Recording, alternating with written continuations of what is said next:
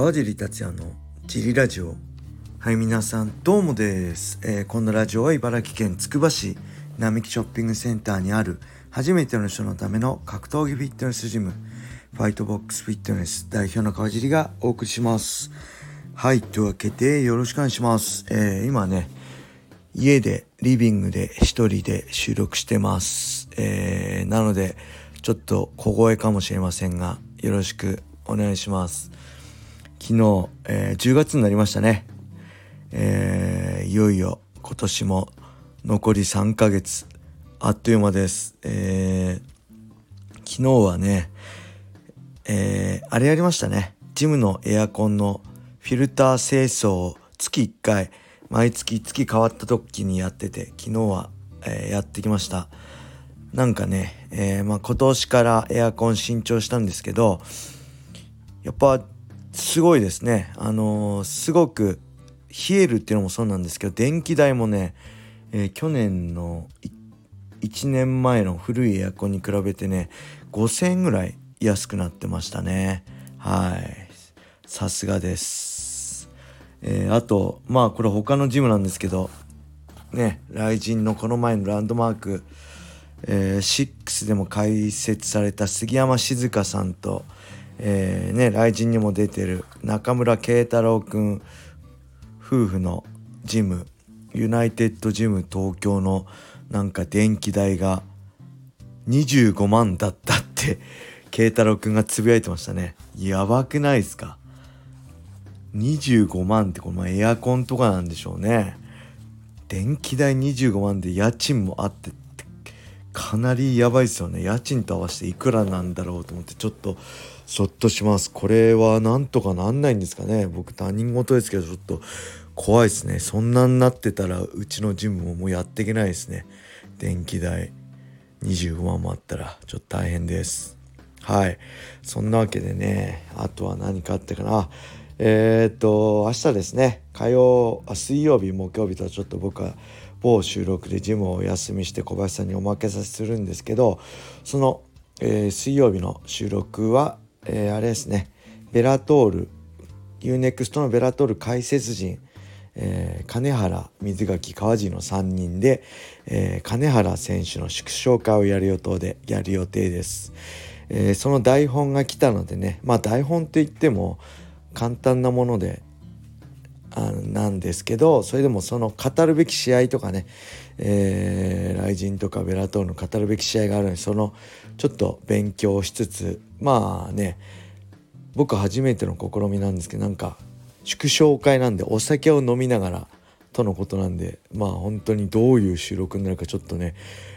自分でも読めないです。はい楽しみにしてください。そして木曜日は前にも言ったんですけど初めて僕としても初めての形の仕事のオファーでちょっとね緊張してるんですけどまだその台本とか来ないんですよね。えー、初めて始まる番組の収録で、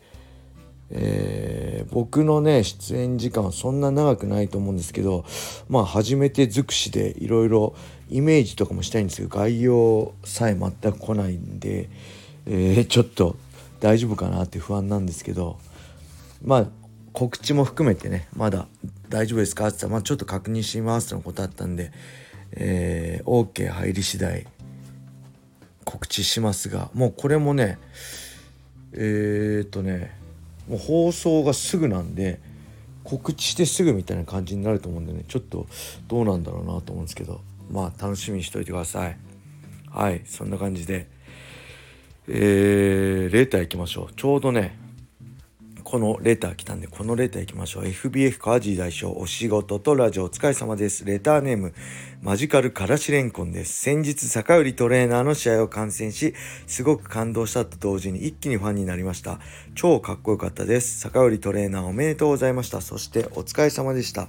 会場で感じたのですが、選手の人気度がいろいろあるなぁと思いました。強いだけではなく人気のある選手はどんな違いがあって何が魅力的なのでしょうか勝ち方、知名度、人間性、ファンの対応、SNS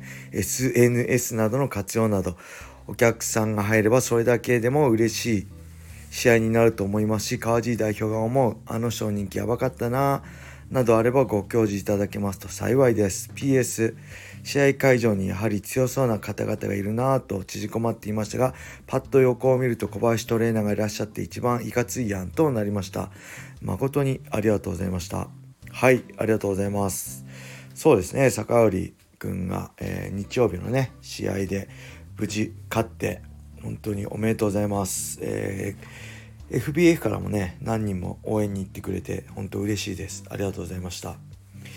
これね、えー、人気どうなんでしょうね。まあ本当に今はねあの SNS とかも YouTube とかってじなんだろうセルフプロデュース自己ブランディングっていうんですか？するにはしやすい時代になったと思うんですけどやっぱりねそれでもね、えー、なかなか知名度だけでもダメだし実力と知名度両方なきゃダメだし、えー、実力以外にも勝ち方だったりね立ち振る舞いも問われるしいろんなことを今はあの必要とされるのでね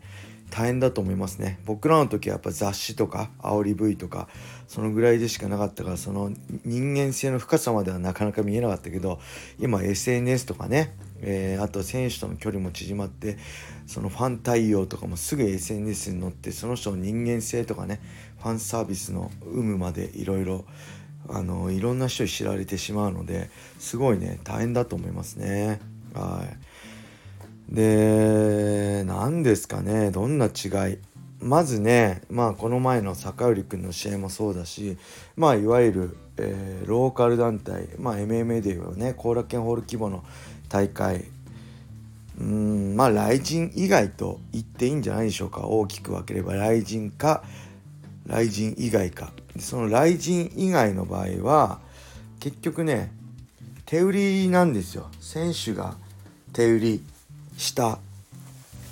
分だけなんで。で選手の身内が来てるんで、まあ、その辺はいかにチケット手売りしたかによって声援が違ってくると思いますね。うん、だから今いわゆるね厳しい言い方をすれば、えー、本当に身内のなんだろう学芸会じゃないけどそういうのを見に来たっていう感じになると思います。なのでまあ後楽園ホール規模で言えば一番人気大事なのは手売りの枚数プラスまあ僕は後楽園ホールとか、まあ、僕3回しかね後楽園ホールホールで戦ったことないんですけどそういう規模で大事にしてたのは、えー、いかにねその自分以外のその手売りで他の選手の手売りで来た選手に何か印象を残してもらえるか。試合内容はもちろん。試合内容はね面白くないと。KO 一本じゃないと。記憶に残んないと思うんですけどそれ以外もねあの面白い髪型してた選手とか面白いアピールしてた選手とかそういうのもね何か一人でも多くの人に自分の存在を覚えてもらえるようにっていうのは気にしてましたね。そのまずはその積み重ねですよね。そういう規模で戦ってる選手っていうのは、えー、そしてまあ雷神とかねいわゆるメジャーな舞台に出るようになったらうんこれ僕個人的には2種類のその人気があると思って一つはまあスーパースター型ですよね。えー、これはあのー、その人に思いを託せるような人、えー、いわゆる今で言えば朝倉未来選手だったり平本蓮選手だったり昔で言えば、えー、キッド選手だったりね正人選手だったり、えー、まあ、ゴミ選手とかもそうでしたね。うん、でそういう人はいわゆる、ファンの人たちからすれば手が届かない存在としてスーパースター自分よりはるか上にいる存在として思いを託してその人に憧れるそういう存在ですね。でもう一つは、えー、共感できる存在ですね。えー、僕が目指してたのはここです。だ僕、えー僕だったり、まあ、今で言えばヤマスドミネーターとかね、えー、これ本人とか周りがどう思ってるか分かんないですけど僕的には斎藤豊選手もそっちだと思ってます。はい、共感できる選手。まあこういうのは決して手が届かない存在ではなくてその見てる人ファンの人たちの近い存在僕らと同じようなまあ、もちろん立ち位置は違います僕らと同じような思いを考え方思いをしつつそれでも頑張っている、ね、ヤマスが働き、ね、サラリーマンしながらあれだけ活躍して頑張ってるだったら僕も同じサラリーマンしてもっと頑張ろうって、えー、共感できるそういう選手そ2種類がねあると思ってまあそのスーパースターいわゆるカリスマ性がないと、ね、カリスマ性がある人は自然とそうなってきますよね。でそうじゃなくこのメジャーな舞台でいかにその他大勢にならずに、まあ、自分っていう存在を他のファンの人にアピールできるかっていうのは僕はそう共感性だと思ってやってきました。あとはねやっぱりまあ後楽園ホールとかでもそうですけどさっき言ったようにいかに他の人の応援に来た人を自分に興味持たせるかっていう意味では結局ねまあ他人事なんですよ。頑張ってね応援してるよって言ってもね他人事なんですよねで他人事じゃなくなるっていうのがさっきあのー、ね言葉悪いって学芸会みたいなことなんですよ。なんでかっていうと、まあ、子供のね、えー、例えば発表会とか子供が何かスポーツやっててその試合見に行くって親からしたら全然他人事じゃないじゃないですか。むしろ来人見に行くよりも手に汗握る。だそういうことを僕はそういうあの他人事じゃない。自分事にさせるためにどうするか。いかにファンをそこにいる人を巻き込んで自分の試合自分のことに巻き込ませるかっていうのをずっと考えてやってましたね。うん、そだそれ SNS まあ Twitter とかもね SNS も僕は本当ビジネスとしてやってたのでビジネス Twitter だったのでいかにね巻き込ませ他人事じゃない自分事にするか。だから一言でもコミュニケーション全くコミュニケーション取ってない人と一言でも話したことある人えー、会ったことはないけどツイッターで絡んだことある人ねツイッターでも全く絡んだことない赤の他人。どっちを応援したいかど誰の試合に行きたいかって言ったらまあその辺は人によっては違うけどやっぱりね一度でも話したことある人ってコミュニケーション取ったことある人会ったことはなくてもツイッター等で絡んだことある人は自然と応援したいと思いますよね。でそういう熱をたくさん集めた人がやっぱりねどんどん会場でも人気出るし SNS でも人気出てくと思うんですよね。うん、その積み重ねやっぱそれが一番大事いきなりね0から100にスーパースターになる人一夜でねスーパースターになる人所さんみたいな人いますけど僕は決してそうじゃなかったので地味だったのでいかにねコツコツコツコツを積み重ねで共感させて自分ごとにさせてそのためにはどうしたらいいかどういうもちろん人間性も大事ですよね。人間性が悪い人を応援しようと思い思わないし関わり合いたいと思わないですから。人間性も含めてどう振る舞えば自分がその他大勢ではなくなれるかっていうのを常に考えながらやってましたね、うん、だから今のこの若い人たちもねそういうことを意識してやっていくとただ戦うだけじゃなくてねどんどん応援してくれる人が増えるんじゃないかなと思います。はいそんな感じであもう一個レター行こうと思ったんですけど時間なくなっちゃいましたね。あただもう一個行きましょう。これ読ませてください。えー、いつもお世話になっております路上のポンコツ Y 口です浅野忠信風解説お疲れ様でしたそこでもちろん見てるかと思うのですが川尻さんの好きな浅野忠信出演映画を教えてください僕は世代的にサメ肌男と桃尻女です。時点で地雷を踏んだらさようならです。よろしくお願いします。はい。あ ごめんなさい。ありがとうございます。これはあのー、ツイッターでね、ドロップキックの編集者であるジャン斎藤さんがいつも、浅野忠信か？と思ったらカージー達也でしたみたいな僕の解説の時ね、触れてくれてそれに乗ったんですけど、浅野忠信、ありがとうございます。浅野忠信風で解説します。えっ、ー、とね似てますか？僕結構言われるんですよね浅野忠信自分ではよくわかんないで